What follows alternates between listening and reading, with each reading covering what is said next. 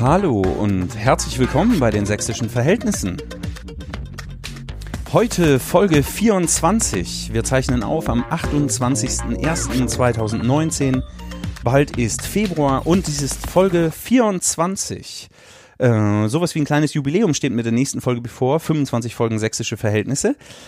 Die letzte Folge mit Matthias Scholz, die sitzt mir noch ein bisschen in den Knochen, muss ich sagen.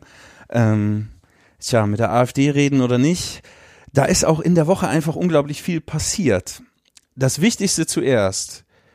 Ähm, ich entschuldige mich, hm, beziehungsweise zitiere eine Richtigstellung, die ich veröffentlicht habe.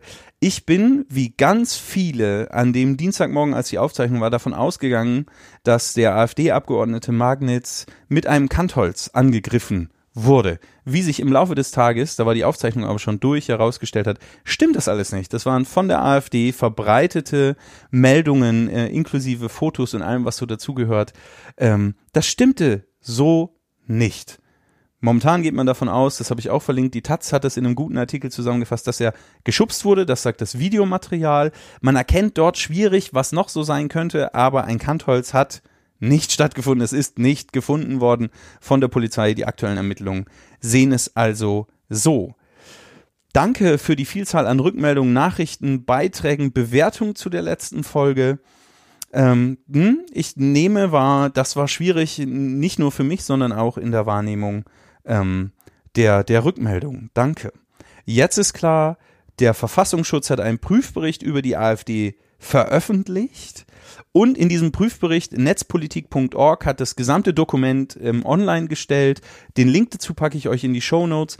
Matthias Scholz, der Gast der letzten Sendung, wird in diesem Prüfbericht alleine elfmal erwähnt und zitiert. Ähm, plus dann noch zehnmal in den, in den Quellen nachweisen sozusagen. Ist schon ein Hinweis darauf, also dass es, dass der Typ nicht ganz so nicht ganz so lupenreiner Demokrat zu sein scheint, ähm, wie er sich gerne selbst darstellt und wie er auch versucht hat, in der letzten Folge rüberzukommen. Es war keine leichte Folge, aber am Ende kommt raus, was drinsteckt und spätestens mit dem Prüfbericht sollte auch der Letzte erkannt haben, ähm, dass es weite Teile der AfD gibt, die nicht einfach nur wertkonservativ sind, sondern offen oder verdeckt rechtsextrem. Ja, naja, was soll's. Heute neue Folge und die wird auch ein bisschen ähm, möglicherweise Matthias Scholz persönlich, aber vor allen Dingen die AfD ähm, kontextualisieren und einordnen. Und ich freue mich sehr, dass der heutige Gast zugesagt hat. Er hat viel auf dem Deckel und viel zu tun. Umso dankbarer bin ich, dass er sich Zeit genommen hat. Wir sitzen heute in seinem Büro zusammen. Dort findet die Aufzeichnung statt. Berge von Dokumenten unterschiedlichster Art, handschriftliche Notizen hier und da. Der hat ein ähnlich sortiertes Ablagesystem wie ich in meinem Büro. Und er hat vor allen Dingen interessanten Wandschmuck. Zum Beispiel eine Karte, die Wanderung der DDR-Betriebe. An wen verkaufte die Treuhandanstalt nach der Wende die, die größten Ostfirmen. Davon äh, mache ich dann gleich auch noch ein Foto, das findet ihr dann in der Insta-Story. Und jetzt freue ich mich, ihn vorstellen zu dürfen. Hier ist der Jingle.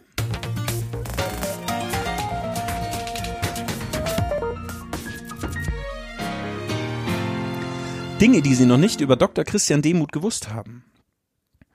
Christian Demuth hat in Augsburg und Wien studiert, Geschichte, Politik und Literaturwissenschaft, deutsche Literaturwissenschaft. Seine Doktorarbeit hat er dann aber in Dresden im Bereich der Politikwissenschaften geschrieben über das Thema lernende Institutionen. Er ist Vorsitzender des Bürgercourage e.V. und des Herbert Wehner Bildungswerkes. Er versucht politische Bildung mit Wissenschaft mit Politikwissenschaft zu verknüpfen und zusammenzubringen, ähm, guckt sehr gerne ähm, guckt sehr gerne Serien, Handmaid's Tale, House of Cards und Game of Thrones. Die neue Staffel kommt auch bald. Ich bin sehr gespannt, was er dazu sagt. Total entspannt kann Christian Demuth, wenn ich Sport mit anderen mache. Und richtig auf die Palme bringt ihn manche politische Diskussionen. Und da habt ihr ihn jetzt schon gehört. Herzlich willkommen in der 24. Folge der Sächsischen Verhältnisse, Dr. Christian Demuth. Hallo, wie geht's? Super. Super. Danke für die Einladung hier. Ja, sehr gerne. Danke, dass du Zeit hast. Wie verstehst du den Begriff der sächsischen Verhältnisse? Naja, es ist ein, eine Beschreibung, dass immer wieder Sachsen ja im Mittelpunkt von manchen Debatten steht. Ähm, und so hat sich eben dieser Begriff herausgeschält, dass ähm, auf der einen Seite, ähm, glaube ich, schon Teile der sächsischen Politik, also nicht die sächsische Politik, sondern Teile der sächsischen Politik, jahrelang eben herumgemogelt haben, das um ein Thema, um vielleicht sogar ignoriert, ignor, auf jeden Fall ignoriert, vielleicht sogar aktiv verhindert haben, eine Debatte darüber, dass es ein, ein, ein Problem mit Rassismus, mit Rechtsextremismus in Sachsen gibt. Mhm. Und ähm, deswegen auch der besondere Blick immer auf verschiedene Vorfälle waren. Auf der anderen Seite ist das natürlich ein bisschen ungerecht, auch dieser, dieser Titel, weil ähm, und weil manche sagen ja nicht nur sächsische Verhältnisse, sondern auch ostdeutsche Verhältnisse im Sinne von, dass immer nur der Osten oder Sachsen im Mittelpunkt von Kritik steht, während ähm, quasi im Westen es auch viele Nazis gibt. In Hessen jetzt zum Beispiel der aktuelle Vorfall, dass dort auch Polizisten Kontakt mit Rechtsextremen hatten, dass die eben auch zusammengearbeitet haben. Ich meine, dieser Verfassungsschutzvorfall in Hessen mit der NSU, ein riesiger Skandal, aber keiner spricht von hessischen Verhältnissen. Es sei denn, es wäre ein sächsischer Beamter beteiligt, dann hätte man genau. vielleicht nochmal. Also deswegen ist es so, äh, hat dieser Begriff einerseits eine, einen hohen Wahrheitsgehalt, weil er eben in der, in der Tat sagt, die Sachsen, sächsische CDU vor allem hat sich jahrelang eben nicht mit dem Thema beschäftigt. Die Sachsen wären immun gegen Rechtsextremismus, obwohl schon die NPD als mit fast zehn Prozent im Landtag saß. Der NSU war hier verschiedenste Kameradschaften und so weiter. Ähm, und eben immer diese kleinen Vorfälle, gerade von Staatsbediensteten. Ähm, also von daher ist, stimmt der Begriff und andererseits ist er auch teilweise schon auch sehr ungerecht und einseitig, wo sich manche auch einen schlanken Fuß machen, indem man auf die einen verweist und man selber äh, mal selber auf den eigenen Bauchnabel gucken müsste. Das ist schon Fakt. Ich glaube, das war die längste Antwort zum Thema, wie verstehst du die sächsischen Verhältnisse? Und daran wird schon deutlich, dir ist vor allen Dingen an Differenzierungen gelegen. Also grobes Holz gibt's nicht mit Christian Demuth? Na, in manchen Bereichen schon, aber eigentlich bin ich sehr für Differenzierung. Ja. Ja, auf jeden Fall. Du hast es gerade selbst, du hast ihn gerade selbst zitiert. Der ehemalige Ministerpräsident von Sachsen, Kurt Biedenkopf, hat damals gesagt, die Sachsen sind immun gegen Rechtsextremismus. Das wird heute von weiten Teilen der CDU auch so nicht mehr unterschrieben. Aber König Kurt hat heute Geburtstag. Er wird 89 Jahre alt. Wenn du das hörst, äh, Kurt Biedenkopf, an dieser Stelle herzlichen Glückwunsch. Vielleicht erzählt es ja auch einer, dass es da so Podcasts gibt und so. Okay, ähm, Christian, wir haben ein paar Themen auf der Liste. Los geht's. Du bist ein viel beschäftigter Mann. Das erste, was ich mit dir besprechen möchte, ist der Sachsen-Monitor. Mhm. Seit drei Jahren wird das Ding veröffentlicht. Ich habe in den vergangenen 23 Folgen immer wieder auf diese Studie verwiesen, ähm, zum Teil sie auch zitiert und als Quelle benannt. Sag mal, wie entsteht der Sachsen-Monitor eigentlich? Naja, zum ersten, warum gibt es ihn überhaupt? Ähm, okay, ja, fang damit an, das ist auch gut. Vielleicht auch ein interessanter Punkt mal, weil ähm, wir hatten bisher keine Daten. Also vor drei Jahren gab es kaum Daten, wie eigentlich die Sachsen ticken, welche Einstellungen haben sie. Ähm, es wurde quasi immer behauptet, eben die einen konnten behaupten, die sind immun gegen Rechtsextremismus, während die anderen gesagt haben, alles ist schrecklich und äh, ganz Sachsen ist eigentlich rechts. Ähm, und deswegen war es mal klug, unsere Meinung mal, äh, also meiner Meinung mal, ähm, so einen Sachsen-Monitor zu machen, so eine Umfrage, um mal klar zu werden, wie ist denn die Lage? Um quasi nicht in diese Katastrophenmeldungen einerseits zu kippen und auf der anderen Seite eben auch eben dieses rein Weißwaschen eben nicht möglich ist. Und ähm, das hat den Effekt gehabt, ja. Seitdem wir den Sachsen-Monitor haben, wird anders über politische Bildung in Sachsen gesprochen. Es wird quasi von den, von manchen, die auch wieder aus der CDU eher, die quasi, das brauchen wir nicht, wir müssen ja nur MINT-Fächer machen, wir müssen eigentlich nur Wissenschaft machen, also ähm, Mathe und Chemie mhm. machen. Ähm, nee, das kann nicht mehr ignoriert werden. Wir sehen quasi bei den jungen Leuten ähm, quasi eine große Spaltung. Also diese jungen Leute sind besonders tolerant auf der anderen Seite gibt es eine besonders große Gruppe, die ist faktisch rechtsradikal, hat enorme sozialdarwinistische Einstellungen. Was, was sind sozialdarwinistische Einstellungen? Sozialdarwinistisch meint, dass ähm, quasi überproportional viele 18- bis 29-Jährige sagen, es gibt wertvolle, unwertes und wertvolles und nicht wertvolles Leben, dass sie sagen, nütz, nicht nützliche Menschen kann sich eine Gesellschaft eigentlich gar nicht leisten. Okay. Solche, ähm, solche Einstellungen und ähm, das kann eben auch nicht mehr ignoriert werden. Wir sehen quasi ähm, in den Daten, dass es so ist. Und gleichzeitig, genau, das war so der Punkt. Und ähm, es war ja die SPD, die das in die Koalitionsverhandlungen eingebracht mhm. hat. Okay.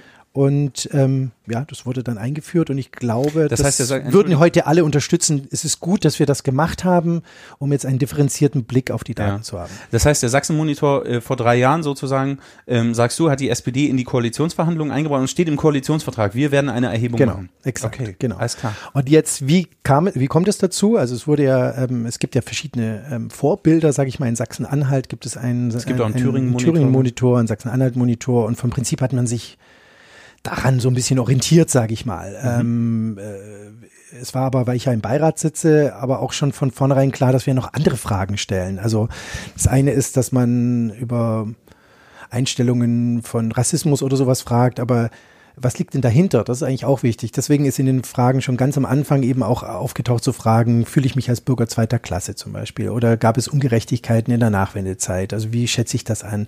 Dann Fragen auch zur sozialer Gerechtigkeit. Fragen jetzt zum Beispiel im neuen über Heimat, im neuen Sachsen-Monitor und so weiter. Also wir haben bewusst quasi als Sachsen, als Beirat eben auch die Fragen auch immer wieder ausgeweitet, um auch über Hintergründe Okay. äh, was rauszubekommen.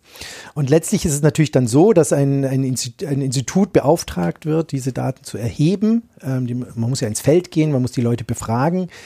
Ähm, und ähm, und das passiert über Telefon oder ja, in dem Falle, weil es eben eine sehr lange Umfrage ist. Es sind Okay. quasi sehr viele Fragen in diesem Sachsen-Monitor ähm, drinne, ähm, weil wir eben viel wissen wollten. ja.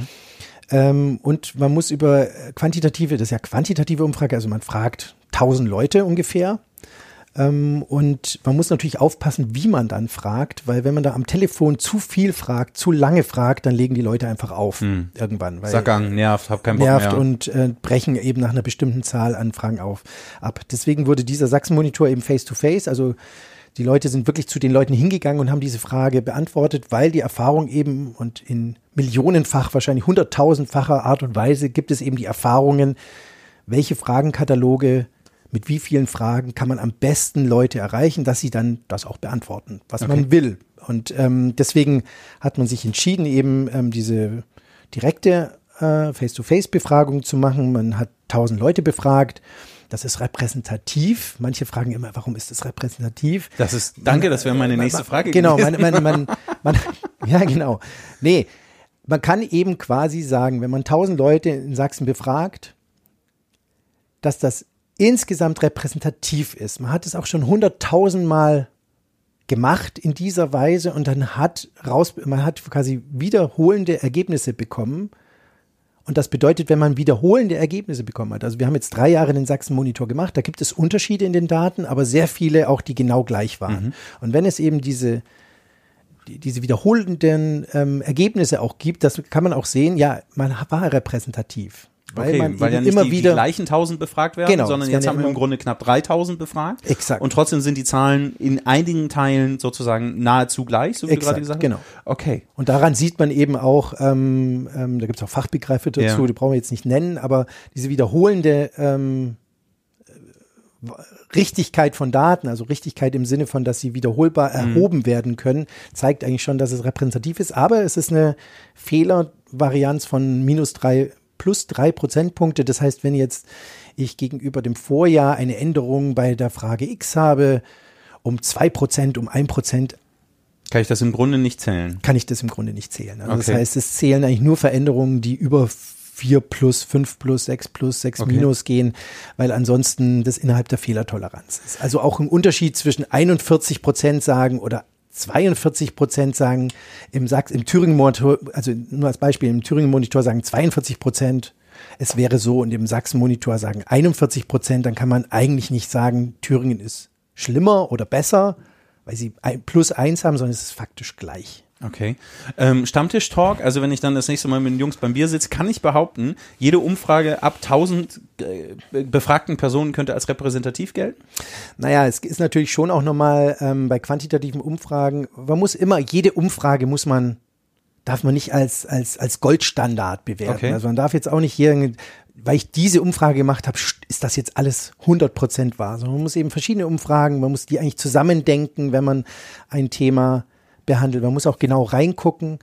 Ähm, übrigens, der, ähm, wenn man nur 1000 befragt, kann man auch nicht tief in die Daten gehen. Also ich kann sagen, ähm, so und so viel Prozent der sächsischen Bevölkerung tickt so oder tickt so. Aber wenn ich jetzt zum Beispiel frage, wie viele der 18- bis 29-Jährigen, die Hauptschulabschluss haben oder Mittelschulabschluss haben, da wird's dann Da schon wird die dünne. Referenzgruppe Da wird die Referenzgruppe so klein, dass ich da so wenig dann nur in der Gruppe habe, dass es eigentlich Kann ich keine echte Aussage keine zu echte treffen. Aussage treffen. Ich kann nur in der Tendenz sagen, ja, vielleicht ist es so in die Richtung, aber eigentlich sind es viel zu wenig, die ich da befragt habe. Mhm. Also man muss aufpassen, was man mit diesen Daten macht und in welcher Bereich man diese Aussage eben quasi dann, Dann runterbrechen einsortiert, kann, okay. einsortiert. Genau. Ähm, der Sachsen-Monitor entsteht ja, wenn ich das richtig gelesen habe, im Auftrag der sächsischen Staatskanzlei. Und bei Studien ist es mir zumindest, scheint mir der Eindruck vorzuherrschen, dass die Ergebnisse ganz oft im Sinne des Geldgebers auszuwerten sind. Also letzte Woche Montag zum Beispiel war der sogenannte Blue Monday. Das ist der traurigste, depressivste Tag, den es im Jahr gibt. Das hat ein Institut rausgefunden, allerdings im Auftrag eines Reiseunternehmens. Und dann sind, haben die damit natürlich auch Werbung gemacht und sind sozusagen davon ausgegangen, dass dadurch mehr Reisebuchung passiert, Vitamin D-Mangel, bla bla bla bla bla. Ähm, äh, wie ist das denn mit dem Sachsen-Monitor? Also kommt raus, was die Staatskanzlei sich wünscht? Ähm, naja, deswegen gibt es ja zum Beispiel den, den Beirat. Also ähm, das ist ja durchaus auch unterschiedlich besetzt ähm, von Leuten. Ähm, so kommen auch verschiedene Fragestellungen rein. So wird auch der Beirat zum Schluss, der zum Schluss einen Abschlussbericht macht, auch aus verschiedenen Gesichtspunkten auch die Daten Mhm. interpretiert. Und die Daten stehen ja auch frei im Netz. Das Mhm. heißt, jeder Wissenschaftler oder jeder kann sich die auch Könnte nehmen, sein Auswertungstool nehmen kann seine. Auswertungen ja dann damit machen. Okay. Ähm, natürlich könnte man immer fragen, und das ist natürlich bei quantitativen Umfragen immer auch der Streitpunkt, mal fragt man diese Frage oder jene Frage, ist diese Frage wirklich die, die das wirklich erkennt? Also, weil natürlich ähm, es immer so ist, fragt man jetzt zum Beispiel, ähm, es gibt zum Beispiel eine Frage im Sachsen-Monitor, ähm, äh, äh, Muslimen ist grundsätzlich die Zuwanderung nach Deutschland zu untersagen Mhm. oder so ähnlich. Ich weiß jetzt gerade nicht auswendig, wie die Frage hieß. Aber ähm, ja, was heißt das eigentlich? Also in dem Kopf des Befragten, je Bauen sich ja Bild- Bilder auf, ja. bauen sich Bilder auf. Ähm, ist jetzt Muslim quasi nur der, der jetzt der Islamist ist, also der wirklich sehr radikal und extrem ist, oder ist das jeder Muslim? Oder wie, wie was für ein Bild hat er denn im Kopf? Ähm, über und je nach Bildungsstand, also nach Bildungsstand wird das auch unterschiedlich beantwortet werden. Und deswegen, wie gesagt, man kann nicht jede Frage und jede Antwort auf, den Gold, auf die Goldwaage legen, sondern man muss Aber die im immer einzeln nehmen und muss Okay. es genau angucken. Und erst mit vielen anderen Studien zusammen ergibt sich letztlich ein Bild, um wirklich einen Versuch zu machen, eine Interpretation von Wirklichkeit. Also wie, wie scheint es denn wirklich zu sein, ja, über die okay. sächsische Gesellschaft zu machen. Dann Deswegen ist es quasi auch diese Fragestellung, auf den Medien wird es ja so gemacht, es wird eine einzige, auch gruppenbezogene Menschenfeindlichkeit, so und so viel Hm. Hochgeschrieben. Ähm, und die anderen relativieren es total, indem man, ja, aber man müsste das und jenes ja auch bedenken und so weiter. Es ist, die Wahrheit liegt wie immer in der Mitte. Ähm, Hm. Man muss eben die Daten ähm, nehmen und, und sie versuchen so zu interpretieren, dass man so nah wie möglich an der Wirklichkeit ist. Aber ähm, natürlich wird es da immer auch Konflikte geben in der Interpretation. Das ist aber auch okay. Okay. Also für alle, die nochmal genau reinschauen wollen, ähm, den Sachsen-Monitor als auch den, den Bericht des Beirats packe ich beides nochmal in die Shownotes. Da lohnt sich ein, ein Klick und auch ein bisschen tieferes Lesen. Christian, ich traue mich trotzdem zu fragen und bitte mach's doch mit einem groben Holz. Ähm, der Sachsen-Monitor will ein bisschen sächsische Seele und den Gemütszustand in der Gesellschaft erheben. Was sind denn aktuell, wie gesagt, grobes Holz, die großen Themen in Sachsen? Naja, ähm, was die großen Themen sind oder Ja. die Ergebnisse. Naja, ich glaube, das eine hat mit dem anderen zu tun, oder? Nein, nicht wirklich. Also äh, man kann quasi sehen, also wir haben befragt im, im Sachsen-Monitor, ähm, was sind denn die großen Probleme in Sachsen? Ja. Also das haben wir ganz konkret, äh, Okay. und da ist quasi Bildung, Lehrermangel ganz klar auf Platz eins und zwar mit plus sieben. Mhm. Ganz deutlich angestiegen. Ähm, Arbeitslosigkeit ähm, und äh, ja, Wirtschaftsthemen liegen auf Platz zwei mit 17 Prozent und erst auf Platz drei kommt eben quasi das Thema Asylpolitik zu viele Ausländer. Also es ist quasi nicht auf Platz eins mehr, das ist quasi weit zurückgegangen. Und wenn man mal diese ganzen Problemlagen, es werden ja verschiedenste Probleme genannt. Das ist eine offene Frage, also man kann irgend Mehrfachnennung Okay. und man kann quasi verschiedene Probleme. Da kann man sehen, Kon Probleme auf der sozialen Konfliktlinie, also Arbeitslosigkeit, Wirtschaft, ähm, Jugendarbeitslosigkeit, soziale Gerechtigkeit und so weiter. Das wird zu 47 Prozent nennen diese Problemlagen. Und wenn man die kulturelle Konfliktlinie zusammennimmt, also zu viele Ausländer, aber auch zu Gefahr vor Radikalismus, ähm, innere Sicherheit und so weiter, kommt man zusammen auf 37 Prozent. Also mhm. soziale Probleme sind in Sachsen am wichtigsten. Okay, kannst du bitte den Begriff der sozialen und der kulturellen Konfliktlinie? Ah ja, okay. Also alle, also wenn man sagt, es gibt Konflikte auf der sozialen Konfliktlinie, sagt man, dass die einen eben wollen, dass man weniger Staat will, Steuern senken, man, der Staat soll sich aus Bildung raushalten und so weiter. Und die anderen sagen, nee, wir, haben, wir brauchen mehr Gleichheit, wir brauchen mehr. Ähm, okay. Also die irgendwie das soziale Gefüge in der Gesellschaft sortieren und genau, dann sagen die einen genau. Lauter, mehr von weniger und die anderen sagen genau. weniger von mehr. Und auf ja. der kulturellen Konfliktlinie ist, ist das Ähnliche. Also die einen sagen über kulturelle Themen wie Asyl, wie Flüchtlinge, wie innere Sicherheit und so weiter, wo die einen das ablehnen oder weniger wollen und die anderen wollen mehr und ähm, Aha, okay. lehnen das irgendwie ab. Das ist ja quasi Konflikte auf der ja. Kult Und wenn man die zusammenzählt, dann kann man eben sagen, soziale Konfliktlinie 47 Prozent, kulturelle Konfliktlinie 37 Prozent. Und ähm, wenn es um die öffentliche Daseinsvorsorge geht, also im Sinne von, es fehlen Lehrer, es fehlen Ärzte, es fehlen Pflegepersonal. Pflegepersonal, genau, ja dann sind es auch 36 Prozent. Das heißt, in Sachsen ist am wichtigsten die soziale Frage. Das zweite äh, ist quasi Themen der kulturellen Konfliktlinie, aber das ist eben nicht nur die Flüchtlingsfrage. Ja. Und drittens eben öffentliche Daseinsvorsorge. Das ist quasi, das sind die Hauptprobleme, die sich die Sachsen stellen, wobei es da in den Bildungsabschlüssen sehr große Unterschiede teilweise gibt. Also wenn man jetzt äh, den, die, den Sachsen, die Abitur- oder Hochschulabschluss haben, sagen 26 beziehungsweise 27 Prozent sogar, dass Bildung und Lehrermangel das zentrale Problemthema mhm. in Sachsen ist, während es äh, Sachsen mit Hauptschulabschluss oder ohne Abschluss eben nur zu 12 Prozent sagen. Und okay. beim Asylthema ist es genau andersrum. Aha. Da ist es Haupt, Leuten mit Hauptschulabschluss oder mit ohne Abschluss ist das Flüchtlingsthema wichtiger, deutlich wichtiger als der Allgemeinheit. Und äh, trotzdem kann man eben sagen, die Problemlage ist eben sehr differenziert. Es geht in Sachsen eigentlich, kann man sagen, um soziale Gerechtigkeit, um auch um kulturelle Themen, aber jetzt nicht nur in dem Sinne, gegen Flüchtlinge ja oder, oder, so, ja. nicht, sondern eben auch ja, Gefahr von Radikalismus, auch ähm, mehr Sicherheit. Und da kann man ja, man mhm. kann ja auch für Flüchtlinge sein und trotzdem sagen, es braucht mehr Polizei auf der Straße. Kann man ja dafür sein. Oder man kann gegen Flüchtlinge sein und kann trotzdem sagen, ich habe Angst vor Radikalismus. Also ähm, und ja, die schnellen Antworten, wie sie sozusagen in der Auswertung des Sachsen-Monitors in der Öffentlichkeit ganz oft genau. passieren, die, die funktionieren halt so nicht. Genau, und bei den Einstellungen kann man sehen, natürlich, wir haben Rechtsextremismus und Rassismusprobleme in Sachsen. Also 14 bis 15 Prozent der Sachsen sind quasi, haben sehr extreme rechte Einstellungen. Das ist so. Kann, kannst du eine Frage zitieren als Beispiel? Also, naja, zum Beispiel, was? wenn ähm, ähm, wenn man schreibt, die Deutschen sind halt einfach grundsätzlich anderen Völkern von Natur aus überlegen, das sagen halt 16 bis 18 Prozent. Das ist sehr völkische, okay. das ist, ist eine völkisch, ist eine sehr völkische, also warum sollen wir Deutschen allen anderen Völkern in, überlegen sein? Von Natur aus. Hm. Das ist schon das mit Genetik nee, oder so arisch. Nicht, nicht aufgrund der Ingenieurskunst nee, genau, oder sowas, sondern von okay. Natur aus überlegen. Ja. Ähm, ja, das sagen eben 18 bis 16 Prozent.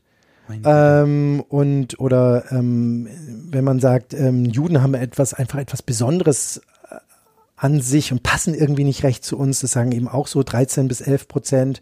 Oder eben die Zuwanderung von Muslimen sollte völlig verboten werden. Also volle Zustimmung zu dieser Aussage sagen zwischen, sagen so im Schnitt so 14 Prozent. Und wenn man da den Begriff Jude einbauen würde, Statt Muslim? Statt Muslime, dann sind es schon ganz schön viele. Also mhm. ähm, wenn man das mal, äh, also Juden soll der, soll der, soll die Zuwanderung grundsätzlich voll verboten werden. Ja, dann. Ja, wo, also ich verstehe die inhaltliche Aufladung äh, und die, die Idee, wo du damit hin willst, aber das habt ihr ja nicht gefragt, sondern ihr habt ja nach Muslimen gefragt. Genau, wir haben nach Muslimen gefragt. Also das ist Nummer eins. Aber das zweite ist, ähm, die Sachsen sehen auch ein Problem an sozialer Gerechtigkeit. Mhm. Und das haben wir auch erhoben. Ähm, die Hälfte der Sachsen sagt, dass sie nur einen gerechten oder mehr als ihren gerechten Anteil am gesellschaftlichen Wohlstand bekommt. Die Hälfte. Die Hälfte. Die andere Hälfte sagt es, sie bekommt weniger also, oder sehr viel weniger. Fühlt sich also ungerecht behandelt. Exakt. Und besonders krass ist das bei Arbeitern.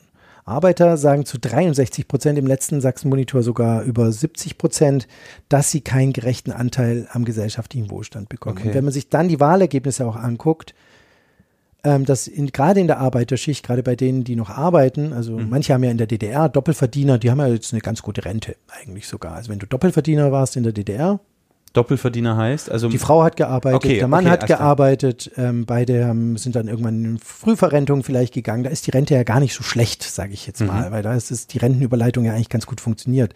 Aber wer natürlich in den letzten 30 Jahren mit dem Niedriglohn gearbeitet hat, der hat natürlich Angst, obwohl er das ganze Leben gearbeitet hat, Das nicht reicht. das nicht reicht, in der, dass er in Altersarmut landet, dass Ja. er vielleicht im Alter dann mit 61 oder mit 59 dann vielleicht nochmal arbeitslos wird und dann genauso schnell in Hartz IV fällt wie jemand, der nie gearbeitet hat Ja. und so weiter.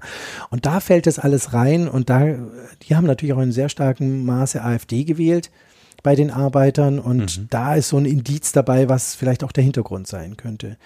Ähm, vielleicht auch noch eine Frage, die ganz spannend ist, Vertrauen. Ähm, ähm, dass quasi die überproportional in Sachsen wenig Leute ihren Mitmenschen vertrauen. Also Okay. auf die Frage, also äh, 63 Prozent oder ich weiß jetzt nicht ganz auswendig die Zahl, aber sagen quasi, ich kann, man sollte eher vorsichtig sein, wenn man mit anderen Leuten und so weiter und äh, sehr viel weniger ähm, sagen, vertrauen eher ihren Mitmenschen. Ist das so ein Das- Stasi-Ding? Also, dass man sagt, für- zu DDR-Zeiten war es eben auch gefährlich, du wusstest nicht, wer da so sitzt oder was? Eine andere These, das habe ich noch gar nicht so gesehen, das wäre möglich. Wie würdest du es erklären? ich glaube, die Nachwendezeit hatte auch viel. Das, Ähm, also ich glaube, die Stasi, ja, das glaube ich auch. Kann Okay. gut sein, das kann gut sein. Aber ich glaube auch die Nachwendezeit, wo man immer so dachte, oh, da, es gibt ja auch dieses Narrativ, wir wurden alle über den Tisch gezogen, was Ja. so auch nicht stimmt. Aber jeder hat natürlich in der Nachwendezeit in- einmal so einen Fall gehabt, ich wo wollte sagen, in, irgendwie in beschissen jeder wurde. Familie, Ja, ja, genau. in jeder Familie gibt es den einen Onkel, Ja, ja. da stand plötzlich einer vor der Tür, es hat geklingelt und hat gesagt, ey, ich habe hier das Ding, Genau. Staubsauger. Und dann hat er all sein Geld da versenkt und Genau. hat nicht funktioniert. Also Genau. hier sind sozusagen auch Menschen aus den Altbundesländern rübergekommen, die einen raschen Reibach gemacht haben. Oder? Exakt. Und ähm, ich glaube, das kann man nicht beweisen. Also ich kann es jetzt nicht, kann nur vermuten. Und eigentlich müsste man, wenn man jetzt die Daten sich genauer anguckt, müsste man eigentlich qualitativ nochmal rangehen Ja. und sagen, Woran liegt das? Qualitativ woran? würde bedeuten also Genau. äh, sozusagen narrative Interviews, wo man mit Menschen redet und sagt, Genau. erzählen Sie mal. Genau, also warum hast Okay. du weniger Vertrauen? An was liegt es? Ja. Und am besten dann so tief reingehen, dass man nicht einfach dieses, was jetzt gerade gedacht wird, sondern dass man tiefer reingeht Okay. und das erkennt. Genau. Okay. Und das ist, glaube ich, auch so eine Weiterentwicklung vom Sachsen-Monitor, die ganz spannend wäre. Also vielleicht auch bei den quantitativen Fragen ein bisschen abrüsten, ein bisschen weniger Fragen und dafür vielleicht auch alle zwei Jahre nur Tiefer gehen. und dafür dann in der Zwischenzeit eben mal tiefer gehen und die Leute mal ganz genau fragen, was, was steckt denn dahinter, hinter diesen Aussagen. Und man kann eben, und so einfach sind die Antworten eben auch oft nicht. Also es gibt ja diese, diese Frage zum Beispiel, ähm, ähm, Muslime sollte die Zuwanderung nach Deutschland untersagt werden. Und da gab es in den drei Jahren, das wurde jedes Jahr befragt seit den letzten drei Monitoren, da gab es eigentlich keine großen Unterschiede. So ungefähr 40 Prozent haben, haben, haben dem voll oder eher zugestimmt. okay.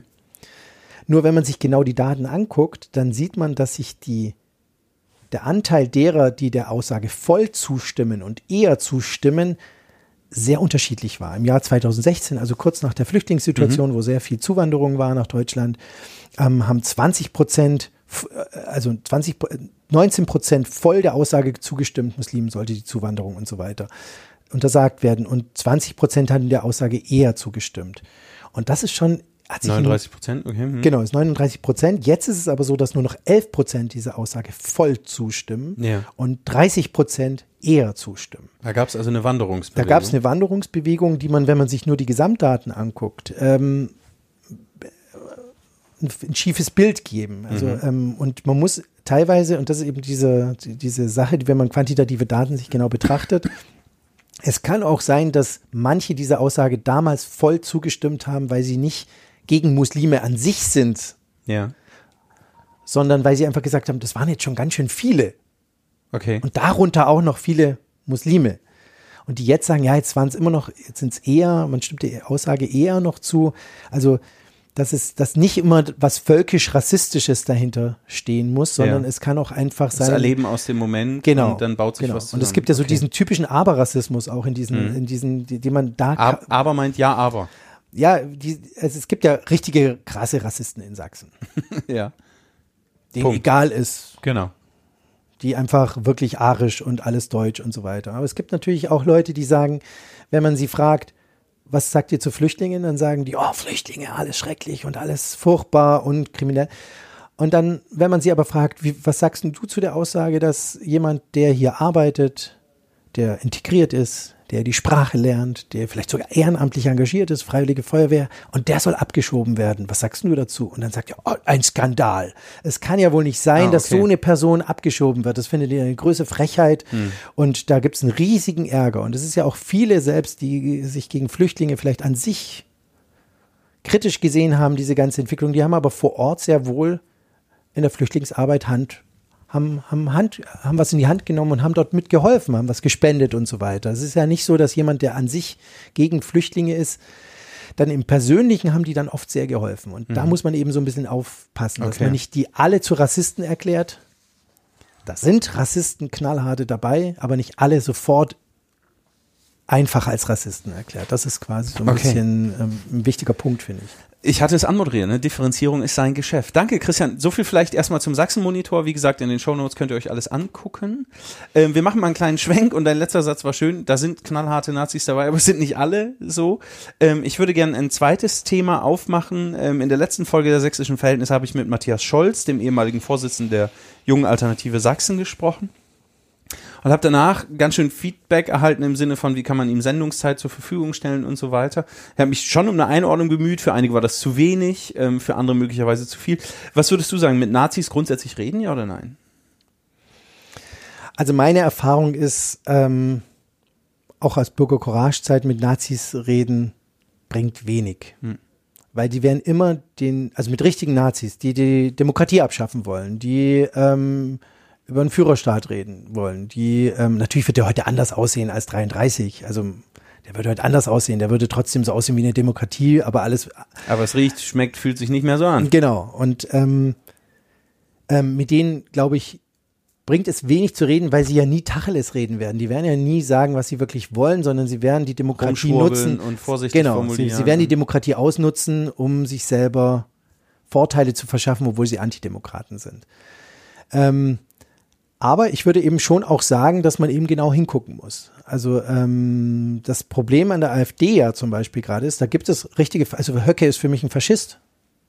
Ganz deutlich, auch wenn man sein mhm. Buch liest, dieses Befragungsbuch, dieses mhm. Interviewbuch mit Sebastian Henning, der auch in seinem Buch schon sehr völkische Anklänge hatte, als der damals das Buch geschrieben hat. Das ist ein Faschist für mich. Auch mhm. Meyer, der ähm, quasi dieser Bundestagsabgeordnete May aus Dresden, das ist für mich ein Faschist.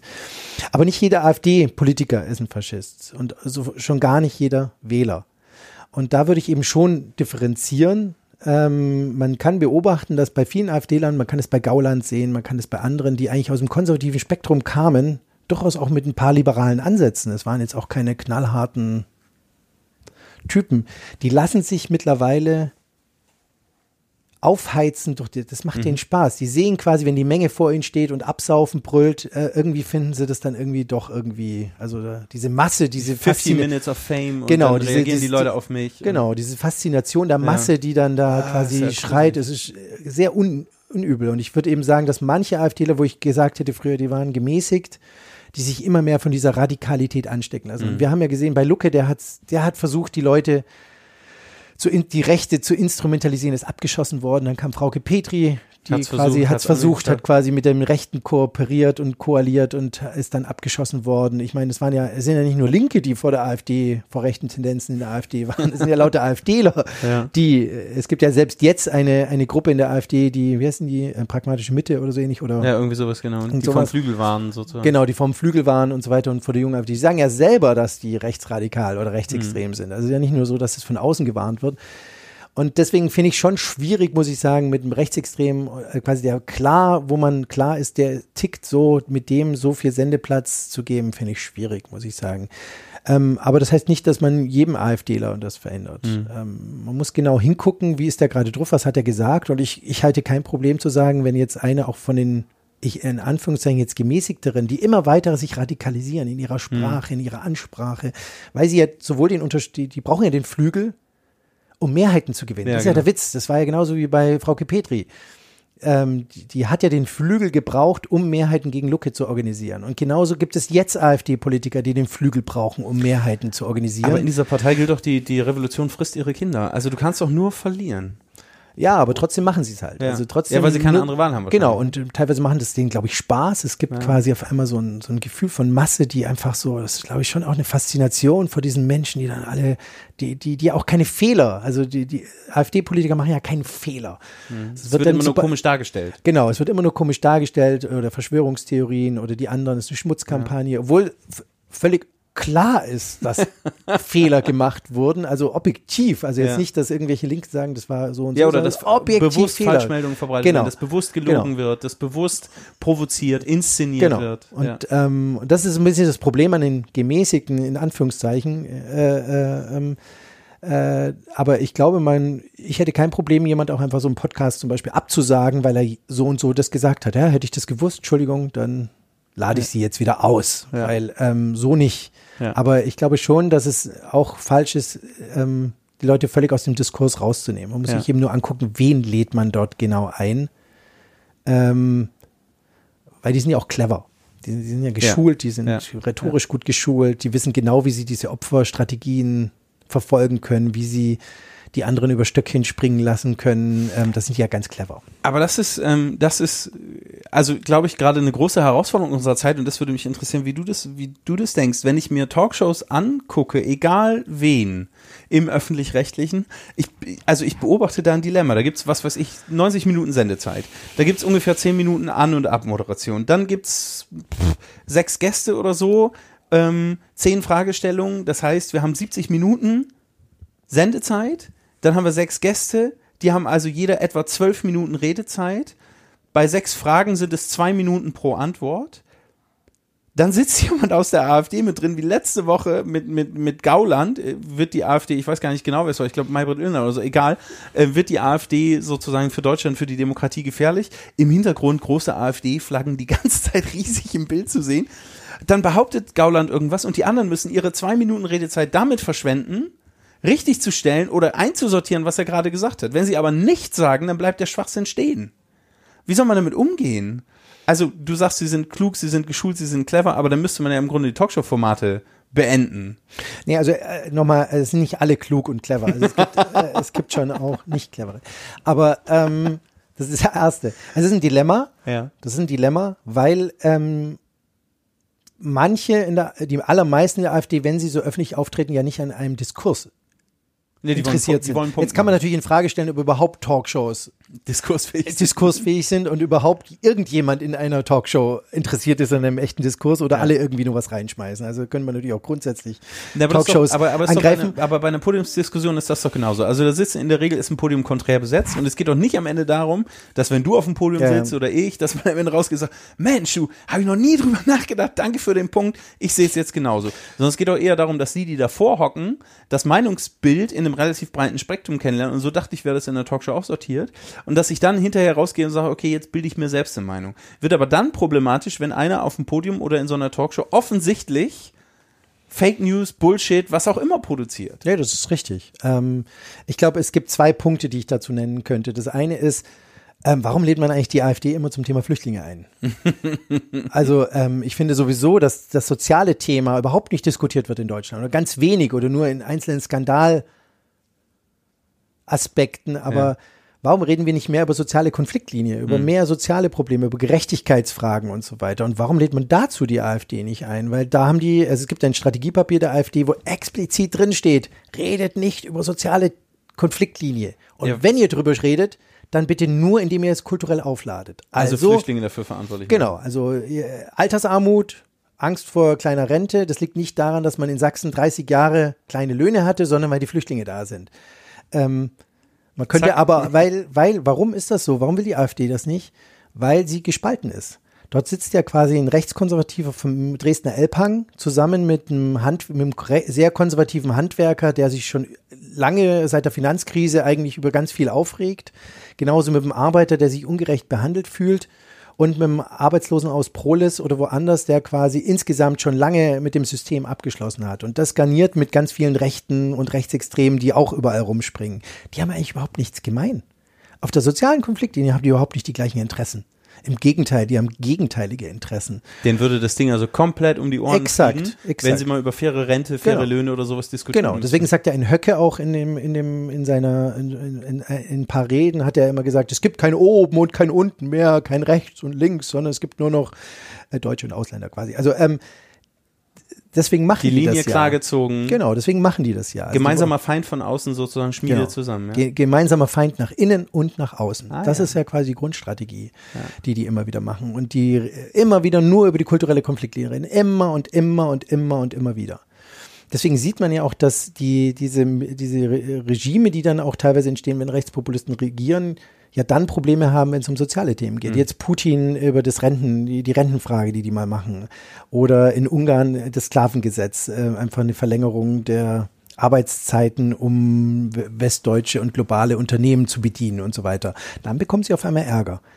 Und natürlich liegt da schon die nächste kulturelle Kampagne in, in, in, in der Schublade, indem man wieder irgendeinen Feind innen und außen sucht, um den dafür verantwortlich zu machen und abzulenken von den wahren sozialen Themen. Also, dass, Aber- dass diese Sündenbock-Theorie immer noch funktioniert, das ist tatsächlich erstaunlich. Ja, das stimmt. Aber das, also das ist das eine. Und das andere wäre natürlich, dass man ähm, jetzt ab, apropos Talkshows, ähm, dass man sich des Dilemmas eben auch bewusst wird. Also ähm, es gibt da nicht die Lösung, meiner Meinung nach. Ähm, und ähm, die dennoch ist es so, dass man natürlich, und das ist ein Problem unserer Zeit auch, auch des Mediensystems, wenn ich gerade maximale Klickzahlen haben will als Online-Medium, Ja. dann Muss mache ich ich, einfach bringen, einen, genau. dann mache ich einen Artikel, der in der Überschrift und in der Unterzeile exakt den Konflikt aufmacht zwischen Kosmopoliten, also zwischen Leuten, die eher weltoffen sind und zwischen Leuten, die der AfD nahestehen. Super, kriege ich die maximale Klickzahl. Und ich Weil es muss von beiden Feldern sozusagen exakt, geöffnet exakt. wird. Ja, Und okay. dann mache ich das mal in die eine Richtung, indem ich quasi eher die AfD-Meinung vertrete, dann kriege ich die Klickzahlen, die einen, die Trolle Mhm. kommen von allen Seiten und so weiter und unterstützen das. Und das ist natürlich ein Grundproblem. Ja. Und deswegen machen die Talkshows das ja auch, weil sie dann maximale Einschaltquoten Ja. bekommen. Und das ist quasi einfach eine ökonomische Frage. Das Ja. ist auch keine Verschwörungstheorie dahinter, sondern die wollen einfach Geld machen. Geld machen. Und weil das Mediensystem eben auch, weil das, weil die, weil die Leute auch keine Zeitung mehr kaufen, weil sie alles umsonst haben wollen, Hm. läuft es halt auch darauf hinaus, dass die Zeitungen, um gute Redaktionen weiter aufrechtzuerhalten, halt anders wie Geld einwerben müssen und das machen die dann durch diese Klick, durch Okay. dieses Clickbaiting und das Okay. ist natürlich eigentlich eine Katastrophe. Ich fänd's großartig, wenn ab sofort alle öffentlich-rechtlichen rundfunksfinanzierten Sendungen, Talkshows oder so, so einen parallel laufenden Fact-Check haben. Also die Tagesschau macht das schon ganz oft. Im amerikanischen Präsidentschaftswahlkampf hat das Team um Hillary Clinton sozusagen immer Genau, wieder hat total gut funktioniert. genau. Aber ich fände es so ähnlich wie bei, wie bei, ähm, wie bei Sendungen für Menschen mit Hörschädigung, also wo permanent sozusagen jemand äh, Gebärden dolmetscht unten im Bild, fände ich es einfach super, wenn so Splitscreen wäre. Man würde parallel zu allem, was die Menschen dort sagen in der Sendung, hätte man gleich den Fakt Faktenchecken mitlaufen. Das geht natürlich nicht, wenn es eine Live-Sendung ist, dann kriege ich ein Problem. Aber wenn so eine Sendung aufgezeichnet wird, hat eine Redaktion zwei Stunden Zeit, die Fakten zu, gegen zu prüfen und dann wird es unten eingeblendet, permanent. Und wenn jemand lügt und Bullshit behauptet, egal von welcher Partei, Partei Fraktion, whatever, dann wird es da eingeblendet.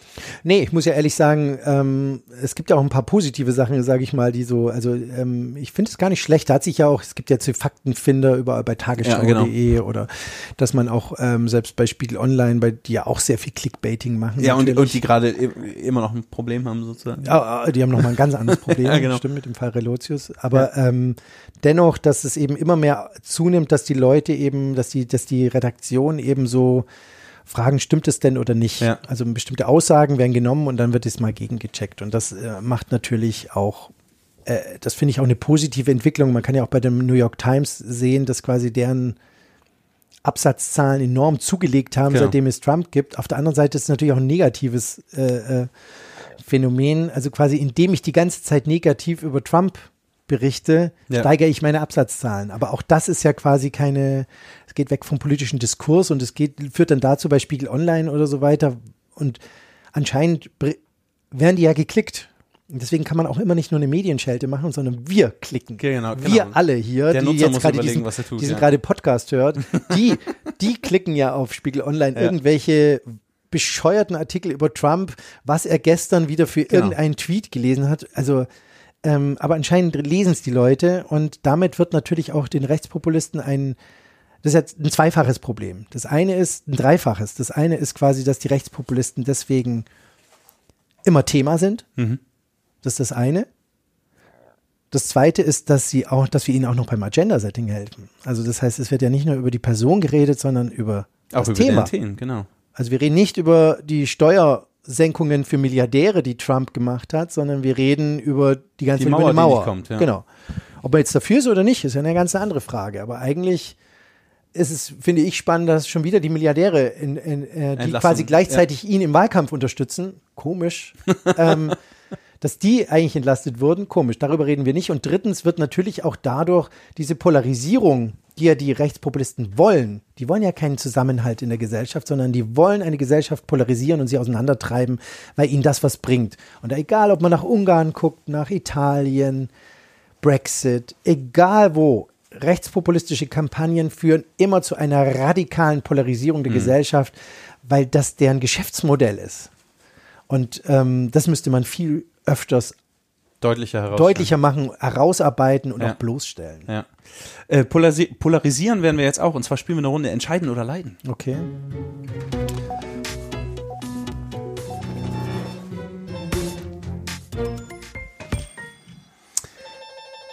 Hier klingelt im Hintergrund das Telefon, das stört uns nicht, wir spielen jetzt Wir einfach. spielen jetzt einfach. Ähm, ich habe hier einen Entscheidungsbeutel mitgebracht und es geht immer um Sachen, die egal wie nicht schön sind. Äh, Christian, die erste Frage für dich. Lieber den Rest deines Lebens allein oder mit Menschen zusammen, die du nicht magst? Das ist ja mies. Und es geht, also es geht immer in diesem Stil weiter. Du hast das Prinzip verstanden. Ich hab's ich, mies. Okay. Ich hol mal kurz Zigaretten. Ich komme gleich wieder. Was nimmst du? Für immer allein oder mit Menschen, die du nicht magst? Nee, ich glaube Menschen, die ich nicht mag, weil ich glaube, dass es ähm, trotzdem eine Möglichkeit gibt, mit allen Menschen irgendwie, gerade wenn das den anderen geht es ja auch so. Also, äh, also die, die könnten ja dann auch, also wenn ich mir das so vorstelle, müssten die auch die ganze Zeit mit mir. Also ich glaube, man bekommt dann doch, ähm, wenn man sich mal austauscht und bestimmte Bedürfnisse festlegt und so weiter, äh, kann man wahrscheinlich auch mit vielen Leuten klarkommen. Wo man auf den ersten Blick denkt, mit denen kommt man nicht klar. Nein, ich nehme ganz klar das zweite. Ich glaube, es geht nur noch schlimmer, indem die Leute, die du nicht magst, dich total super finden und permanent in deiner Nähe sein wollen. Das ist dann, glaube ich. Na gut, allein sein, also ich stelle mir natürlich jetzt eine Insel vor, Ja, ja, wo ich mich jetzt so, entscheide, ja. bleibe ich jetzt alleine Oder äh, gehe ich zu denen, ich ich zu denen auf die Nachbarinsel und Ja. ich glaube, ich würde auf die Nachbarinsel gehen. Okay. Aber vielleicht gibt's ja immer die Möglichkeit, dann doch wieder zurückzuschwimmen und mal alleine zu sein. Aber oder man kann so einen Kopfhörer wie jetzt gerade aufsetzen. Okay. Oh Gott, die nächste. Lieber dein Leben lang hungrig oder dein Leben lang müde zu sein? Nee, ähm, nee, da würde ich müde nehmen eher. Also ich liebe Essen, ich koche unheimlich gerne, Okay. obwohl da wird nichts mit Kochen ausgesagt. Ich erkläre nochmal die. Spielregeln. Ja. Ich lese dir vor, du entscheidest, du liest mir vor, ich Ach so, Entschuldigung, das Nee, war mich jetzt schlimm. nicht kapiert. War super, du bist wieder dran, Okay, Christian. gut, schon wieder ich, gut. Lieber eine tödliche Krankheit heilen und dafür gefeiert werden oder für Weltfrieden sorgen, ohne dass es jemand mitbekommt. Krankheit heilen, gefeiert werden, Weltfrieden und es kriegt keiner mit. Also, man, es kommt natürlich immer drauf an, aber ich würde sagen zwei. Weltfrieden. Ja, weil ähm, im Zweifel im Weltfrieden mehr. Es gibt ja so ein philosophisches Dilemma auch. Also löse ich quasi eine Krankheit. Also es kommt natürlich darauf an, wenn es jetzt eine Epidemie ist, die Milliarden Menschen auslöscht, dann würde ich eher Ja, aber eins das haben, wir, wählen. das haben wir jetzt gerade nicht zur Verfügung. Die, Genau. Die Daten Genau. liegen nicht vor. Okay, dann würde ich, also wenn jetzt Milliarden Leute ausgelöscht würden durch eine Krankheit, dann würde ich Nummer eins nehmen, aber im Zweifel ist, glaube ich, jetzt Weltfrieden äh, Weltfrieden ist wichtiger, weil da natürlich genauso viele Menschen sterben. Okay. Und Krankheiten ausgelöst werden durch Kriege, die das nur verstärken, weil dann keine medizinische Versorgung ist und so weiter. Jung, greif rein, erklär nicht so viel. So, Entscheiden oder leiden. Ach so, wirklich? Ach so, man soll gar Nee, nicht. du machst das super, das ist toll. so. Ich, ist gut. Ich dachte, ich darf- Ich gucke ich mal auf die ich- Sendezeit. Ist Ach so, super. Okay, jetzt frage ich dich. Lieber eine weiße Weste oder ein ruhiges Gewissen? Ah, ich habe mich mal, ich habe mich mal, äh, mit Frank Richter hatte ich die Frage schon mal. Ich würde heute immer noch das ruhige Gewissen wählen. Okay. Ich, die weiße Weste, das ist mir nicht. Letzte für dich. Okay. Letzte für dich, die ist, ach, über die freue ich mich. Ich versuche immer so ein, zwei zu schreiben, die nur für meine Gäste sind. Der ist jetzt für dich. das also Doc- gefaked, die Losung. Du hast es jetzt. Ich gebe es dir gleich Okay, rüber. okay, Pass auf, dann kannst du es prüfen. Dr. Christian Demuth, lieber mit Professor Werner Patzelt oder Helene Fischer für 24 Stunden in einen Fahrstuhl eingesperrt sein.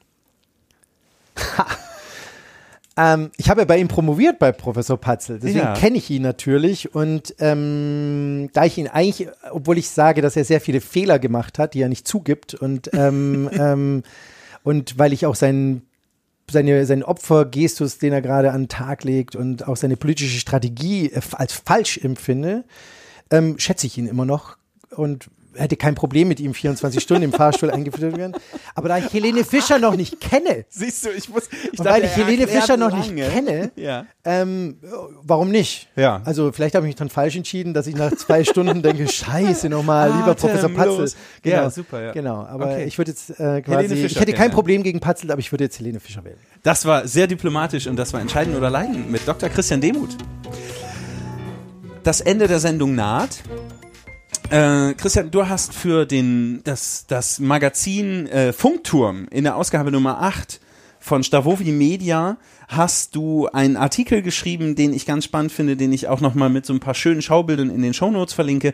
Da hast du äh, eine Fantasie entwickelt und indem du dich in, im europäischen äh, Raum umgeguckt hast, was passiert, wenn Rechtspopulisten regieren? Und da hast du in verschiedenen Themenfeldern eine Fantasie entwickelt, beziehungsweise einfach aufgeschrieben, was in anderen Ländern schon passiert ist. Im Bereich Demokratie, im Bereich Medien, im Bereich Justiz, im Bereich Sozialpolitik, ähm, aber auch im Bereich Wirtschafts, Wirtschaftsfragen und auch ähm, äh, im Bereich der Außenpolitik. Mich würde interessieren, kann, kann, kann ich dir so fragen, ich versuch's mal. Wenn du, wenn du führender Rechtspopulist, äh, wenn du führender Rechtspopulist wärst, eine Partei hättest und wärst jetzt plötzlich an der Macht, was wären deine Top 10, die du umsetzen würdest, um möglichst schnell sozusagen das ganze Land äh, nach deiner nach deinen Faden, Fäden, nach deiner Marionette tanzen zu, zu lassen. Nimm doch mal deine Blaupause, die du geschrieben hast, und sag mir mal, was, was würdest du machen? Also es ist so gesehen wirklich keine Fantasie, weil ich ja mir wirklich die Fälle angeguckt Ja. habe, was passiert. Also Ja. ähm, man kann ja jetzt immer sagen, die AfD sagt, Dies, das, jenes und am dieses, Ende jenes, aber was passiert denn eigentlich dann wirklich? Und Genau. ähm, trotzdem kann man nicht beweisen, dass sie das machen würde, weil es ist ja immer noch offen, ob jetzt sich die Gemäßigten durchsetzen oder ob sich die Radikalen in der AfD durchsetzen ist, oder das, ist das wirklich so offen?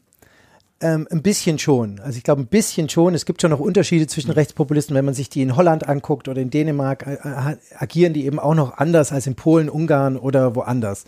Ähm, das, äh, das kann man schon sagen. Ähm, äh, deswegen muss man da schon noch ein bisschen differenzieren.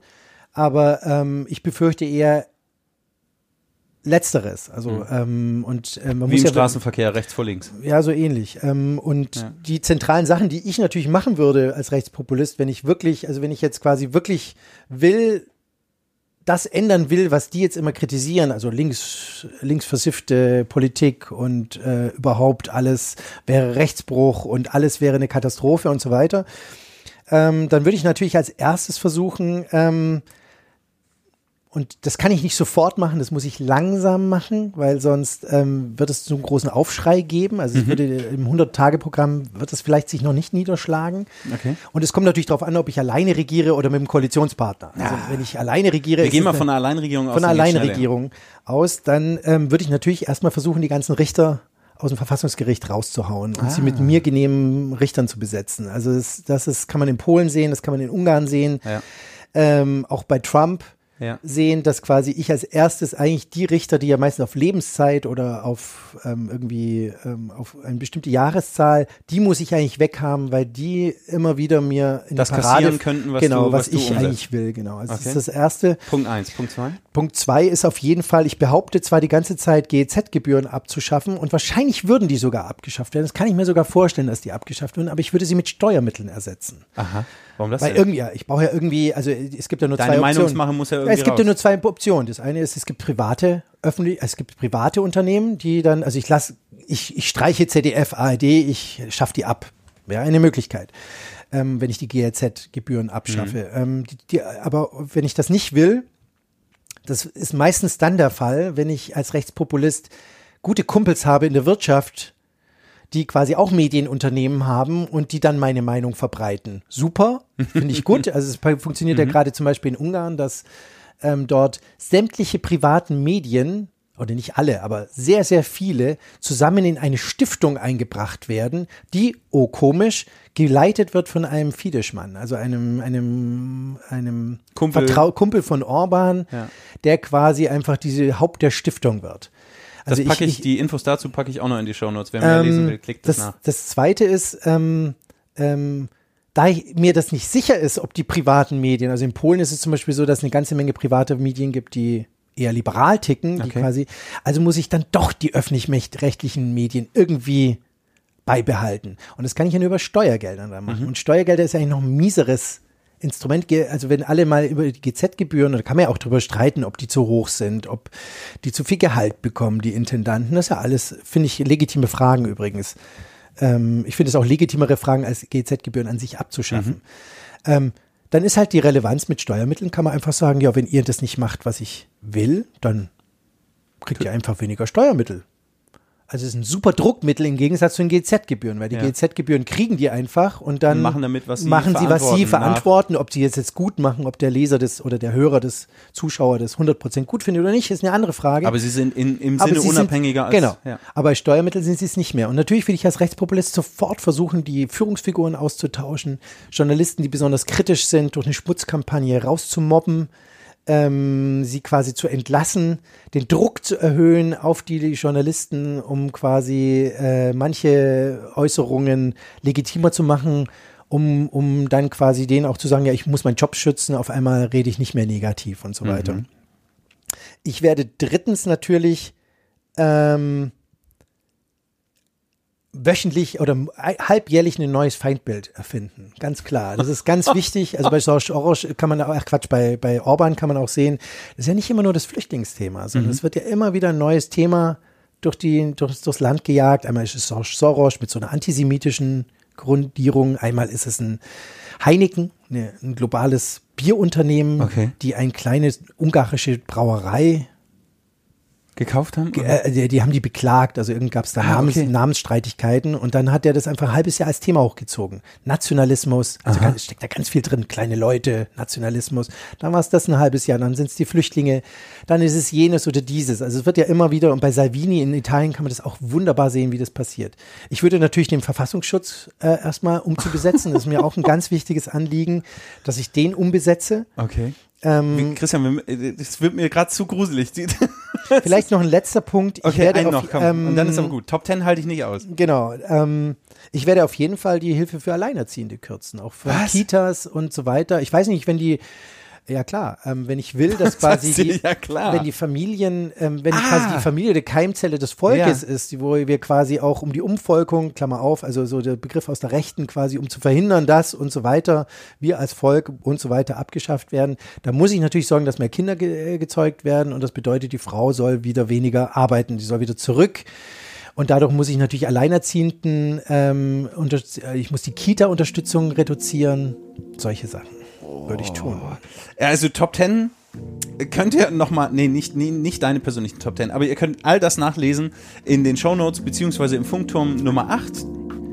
Da ist eins hast du noch. Eins habe ich Eins noch. ist ihm noch ganz wichtig. Dann jetzt. Nee, weil ähm, ich glaube, es würde wahrscheinlich mehr Volksgesetzgebung eingesetzt werden, Okay. was viele ja vielleicht positiv Ja. fänden, aber faktisch würde es eigentlich nur Plebiszite geben. Das heißt, es, ich würde jede Volksbewegung, die quasi selber Stimmen sammelt, würde ich eigentlich ausbremsen und versuchen klein zu halten. Aber ich würde selber pausenlos Plebiszite machen über die Themen, Man könnte sich um die Leute zu polarisieren. Okay. Genau, also ich würde quasi sagen, seid ihr für Flüchtlinge oder gegen Flüchtlinge? Also ich würde quasi selber was inszenieren, Ah, ja. initiieren, um die Leute, um die Gesellschaft auch weiter zu polarisieren, um weiter meine Leute. Und aber Teilhabe zu simulieren. genau. Also du wärst ein lupenreiner Demokrat sozusagen. Ja, aber ich würde natürlich die parlamentarische Demokratie massiv schädigen und äh, versuchen, sie ähm, zu reduzieren, weil ich ja als neuer Führer der Rechtspopulisten eigentlich das Volk an sich vertrete und deswegen braucht man eigentlich Parteien gar nicht mehr. Puh, mir läuft's gerade ein bisschen kalt den Rücken runter. Aber wie gesagt, es gibt schon Unterschiede. Also es gibt quasi Rechtspopulisten, die diese reine Meinung vertreten, die es auch versuchen. Ähm, in sehr schwachen Demokratien, sage ich mal. Und es gibt natürlich auch in Holland und, äh, oder in Österreich, da sind ja wirklich die FPÖ sind Rechtsextremisten. da sieht man auch, dass die in der Regierung solche Sachen versuchen. Und es gibt eben in Holland, wo sie ähm, da, äh, also es gibt da schon noch Unterschiede und da Okay. muss man eben genau drauf gucken. Dr. Christian Demuth, das war die 24. Folge der sächsischen Verhältnisse. Wir haben ab und zu grobes Holz geschnitzt und ganz, ganz oft differenziert. Ich danke dir sehr für deine Zeit und die Bereitschaft, hier mitzusprechen. Ähm, jetzt Ich ist habe der zu viel geredet wahrscheinlich. Ah, man Das da. will ich so nicht sagen. Ist ja ein Podcast, da kann man das so machen. Herzlichen Dank fürs Zuhören. Lasst eure Kommentare und Rückmeldungen da. Das war's. Wir hören uns bald wieder. Tschüss.